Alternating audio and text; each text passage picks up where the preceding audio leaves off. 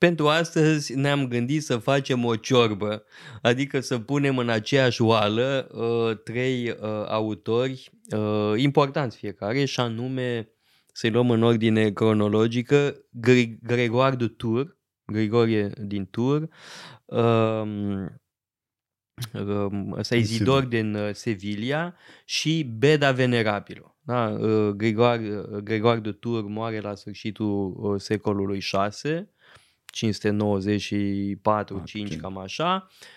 Izidor din Sevilla, activ în Spania, evident, în secolul 7, în perioada în care vizigoții trec de la arianism la credința ortodoxă, catolică Catolic. Mhm. și în sfârșit Beda Venerabilul în secolul 8 cu o operă absolut imensă, considerabilă. Răzan, de ce am pus pe ăștia mhm. trei în aceeași oală? Și ar mai fi, desigur, și uh, uh, Pavel uh, uh Dascălu. Da. Uh, i-am pentru pus, Longobarzi. Da. I-am pus pe toți în aceeași oală pentru că toți se ocupă de istorie. Toți sunt istorie. Nu numai. Uh, da, sigur, mai scriu și alte lucruri, dar ăsta a fost uh, În special Beda și care... Izidor scriu da. și alte lucruri. Da. da, sunt teologi. Sigur. Uh, dar avem aici uh, o schimbare de la istoriile scrise în stil, în manieră clasică antică. Uh, am tot vorbit de uh, astfel de oameni, sigur. Nu l-am menționat pe Procopie din Bizanț, care și el scrie o istorie a lui Justinian, va scrie mai multe istorii, mm, în același stil în care scrie și Tucidide. Ori se întâmplă ceva cu acești uh, oameni, da, Isidor pentru peninsula iberică, uh, Beda pentru Anglia, uh, Grigore din Tur pentru franci, pentru merovingieni. Uh, ei au ca model nu doar pe autorii antici, ci în primul rând au ca model uh, Vechiul Testament. Bun, Vechiul Testament și pe alții care s-au inspirat din Vechiul Testament, de exemplu pe Eusebiu care scrie istoria bisericii. Dar e vorba de istorii care combină aspectele seculare, laice, cu aspectele sacre. Uh, fiind teologi, bineînțeles, uh, pun problema în termen de convertire la creștinism, uh, acceptă existența miracolelor, bineînțeles, ba mai mult văd că miracolele duc la creștinarea populației de care este interesat fiecare. De fapt, aici avem cuprinse Uh, patru mari popoare ale Europei. Ah, englezii, ce vor deveni mai târziu, englezii, francezii, spanioli și italieni. Uh, da, dar am impresia că doar la Grigore din Tur avem uh, deja schițată teoria unei translații o imperii. Bun, sigur că fiecare mm. vorbește despre uh, misiunea poporului său.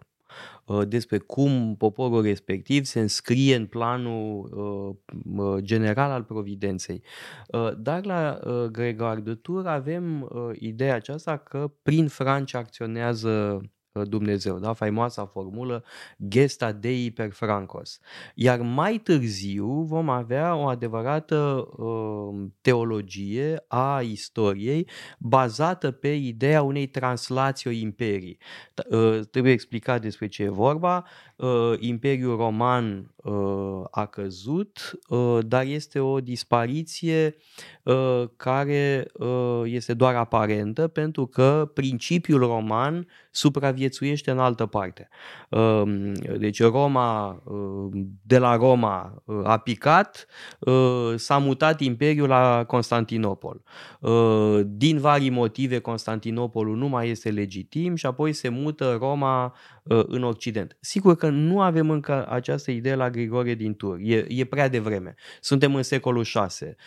El scrie într-o epocă în care e mare lucru că francii s-au convertit la varianta catolică, ortodoxă a ă, creștinismului. De-aia spune el gesta dei per francos, da? pentru că francii sunt singurul popor germanic care se convertește la varianta ortodoxă, catolică, imperială a da, Cel puțin în primă instanță, sigur că pe termen sigur. lung.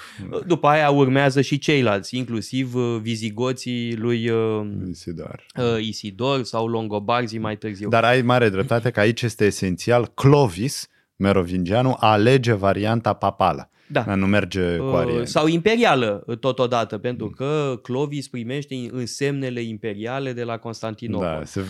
Iar pentru Grigore din Tur asta este absolut esențial.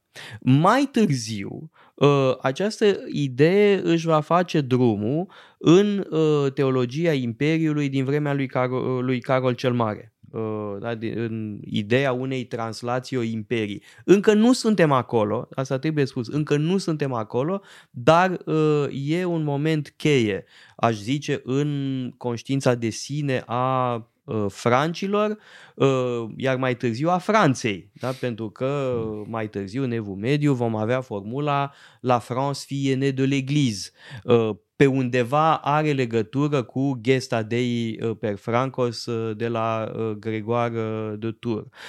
Mai e încă un lucru important de spus și asta vom vedea și la alți istorici medievali în cursul discuțiilor noastre, și anume o schemă teologică aplicată istoriei universale.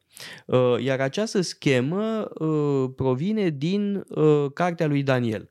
Uh, faimosul vis al lui Nabucodonosor, interpretat de Daniel uh, ca fiind uh, o imagine a etapelor istoriei, unei succesiuni a imperiilor. Iar această schemă se regăsește la autorii despre care mm. vorbim și se va regăsi mai târziu la alți autori. Da, sigur, la Grigore e esențială. Uh, de altfel, fără să avem acest context teologic, este și greu să citești ceea ce scrie Grigore Intur, pentru că pare haotic textul. Sigur, are o idee în spate, dar este mult mai greu de urmărit decât uh, un istoric clasic, uh, antic sau care scrie în stilul antic. Bun, în la, ai amintit deja problema imperială. Sigur, doar Charlemagne va fi împărat, Clovis. Da, Se prezintă ca, ca un consul da, îi place ideea asta, dar sigur, acționează independent. Uh, Clovis, un consul al uh, Imperiului Roman, da, e un lider de sine stătător, doar nu depinde de Bizanț. Ce interesant la uh, Grigore din Tur este că arată apreciere pentru liderii franci chiar și atunci când sunt brutali. Pentru că logica lui este în felul următor. Biserica trebuie protejată, trebuie apărată. Și din nefericire, în lumea în care trăim așa imperfectă cum e, nu poți să faci asta cu binișorul. Așadar, uh, un anume grad de violență este necesar, e inevitabil chiar și este foarte bine să acționezi în calitate de războinic dacă ești un lider, astfel încât să aperi în primul rând biserica, da, după aceea și stăpânirea merovingiană.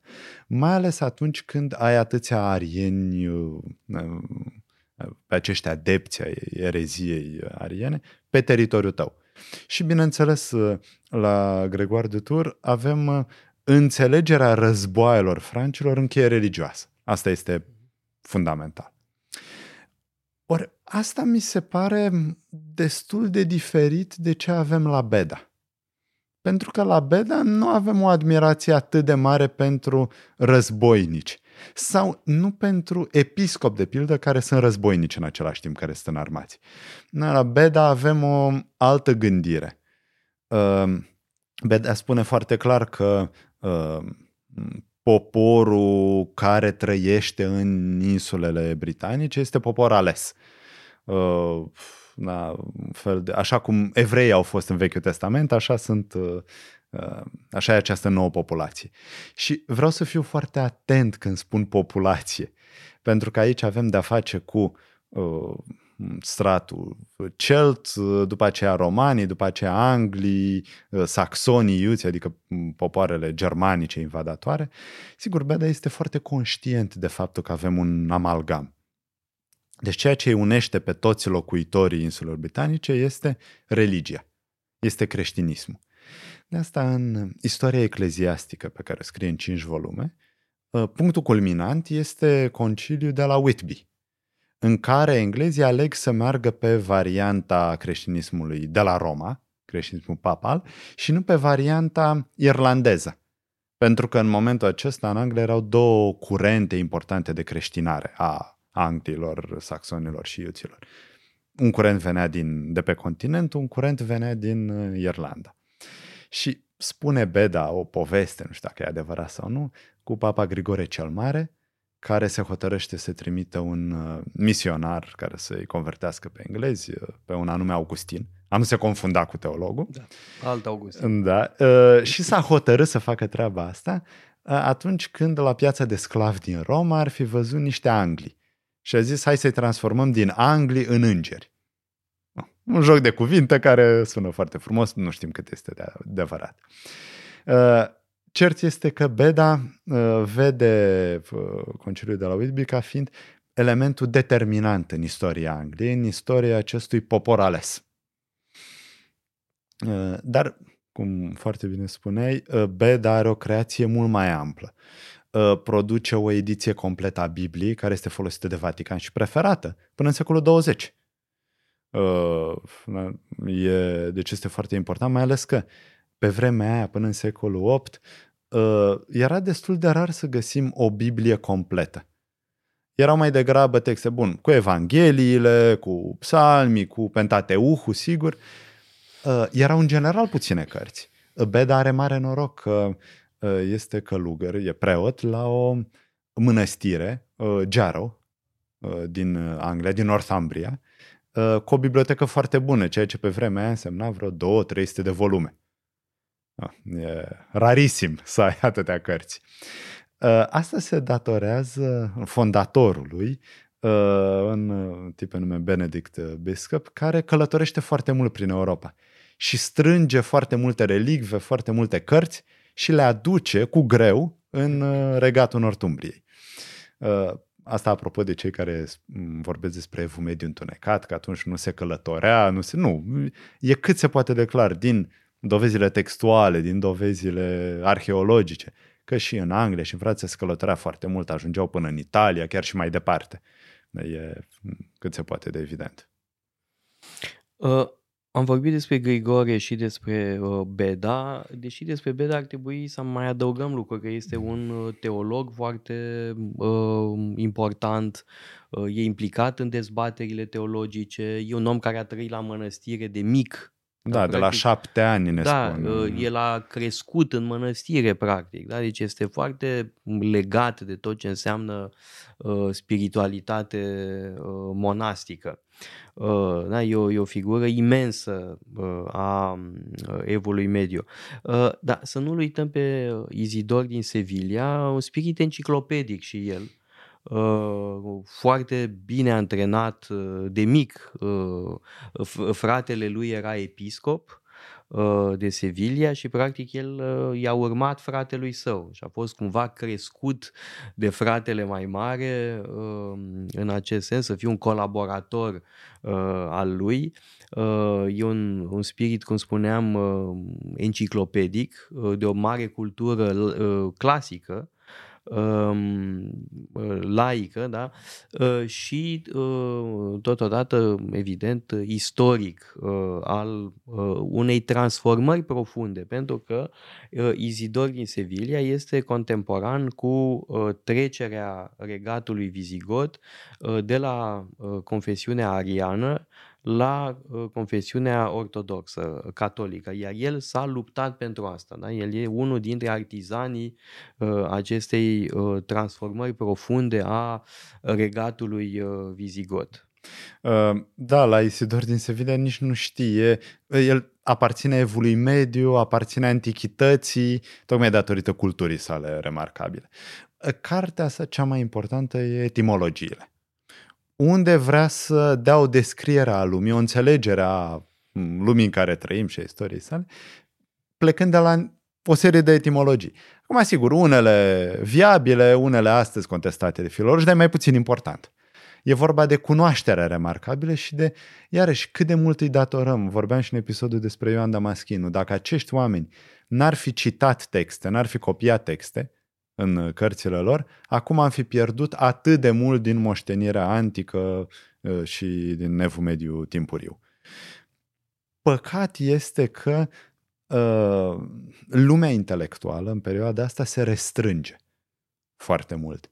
Uh, faptul că noi putem să numim câteva nume de intelectuali importanți în perioada asta și doar câteva nume, uh, arată că avem de-a face cu o sărăcire clară, sărăcire materială a societății și, din păcate, și o sărăcire intelectuală. Nu se mai produc atât de multe texte, se copiază relativ puține. Uh, singura parte a Europei în care lucrurile rezistă în Bizanț. În, da, și tocmai de era important să-i menționăm. Uh, da? Pentru, mai, mai cu seamă Izidor și Beda uh, sunt oameni cu o operă foarte vastă, mai mult decât Grigore din Tur. Da? Sunt oameni cu o operă da, foarte Grigore vastă. a făcut, dar ce a făcut, a făcut excelent. A făcut, da, și, da, da, făcut și are o posteritate foarte importantă, adică pentru, uh, uh, cum să spun, conștiința de sine în acest spațiu geografic, uh, franc, da? este esențial până în ziua de astăzi, aș, aș zice. Însă Beda și uh, Izidor sunt uh, intelectuali cu o deschidere foarte largă uh, și totodată implicați. Uh, da, Izidor uh, n-a stat pe margine. Aș zice că la Izidor avem o reflexie foarte interesantă despre relația între viața activă și viața contemplativă. El nu și-a dorit deloc să fie episcop și spune mereu lucrul ăsta că trebuie să faci anumite lucruri chiar dacă nu ți le dorești, chiar dacă nu-ți dorești să exerciți puterea, trebuie să o faci pentru binele semenilor tăi, într-un spirit de sacrificiu. Și era sincer, deci nu era o poză ipocrită. Chiar așa a făcut, chiar așa a procedat el însuși în viață. După ce a murit fratele lui, a fost ales episcop și de deși n-avea niciun chef să fie episcop, ă, a făcut-o timp de multă vreme, nu știu, aproape 30 de ani, ceva mai puțin de 30 de ani, dar 20 ceva de ani a fost ă, ă, episcop și a jucat un rol important. Da? Deci avem și această reflexie foarte interesantă asupra relației dintre vita contemplativă și vita activă. Oricum, trei mari figuri pentru trei viitoare națiuni Uh, dar poate vrei să spui ceva despre Pavel uh, Dascălu. Uh, cu Rapid. Pavel Dascălu intrăm în altă perioadă și va trebui să facem episodul viitor despre renașterea carolingiană. Pentru că Pavel face parte din această mișcare. Sigur, el scrie despre longobarzi, uh-huh. uh, deci despre e o Italia. de tranziție. De tranziție, dar uh, deja vom fi în altă lume cu carolingienii care au un program cât se poate de sistematic, cât se poate de bine gândit, de uh, resuscitare a um, științei antice. Uitați-vă pe site-ul paleologu.com, avem o sumedenie de cursuri pasionante și mai cu seamă o pleiadă de lectori excelenți.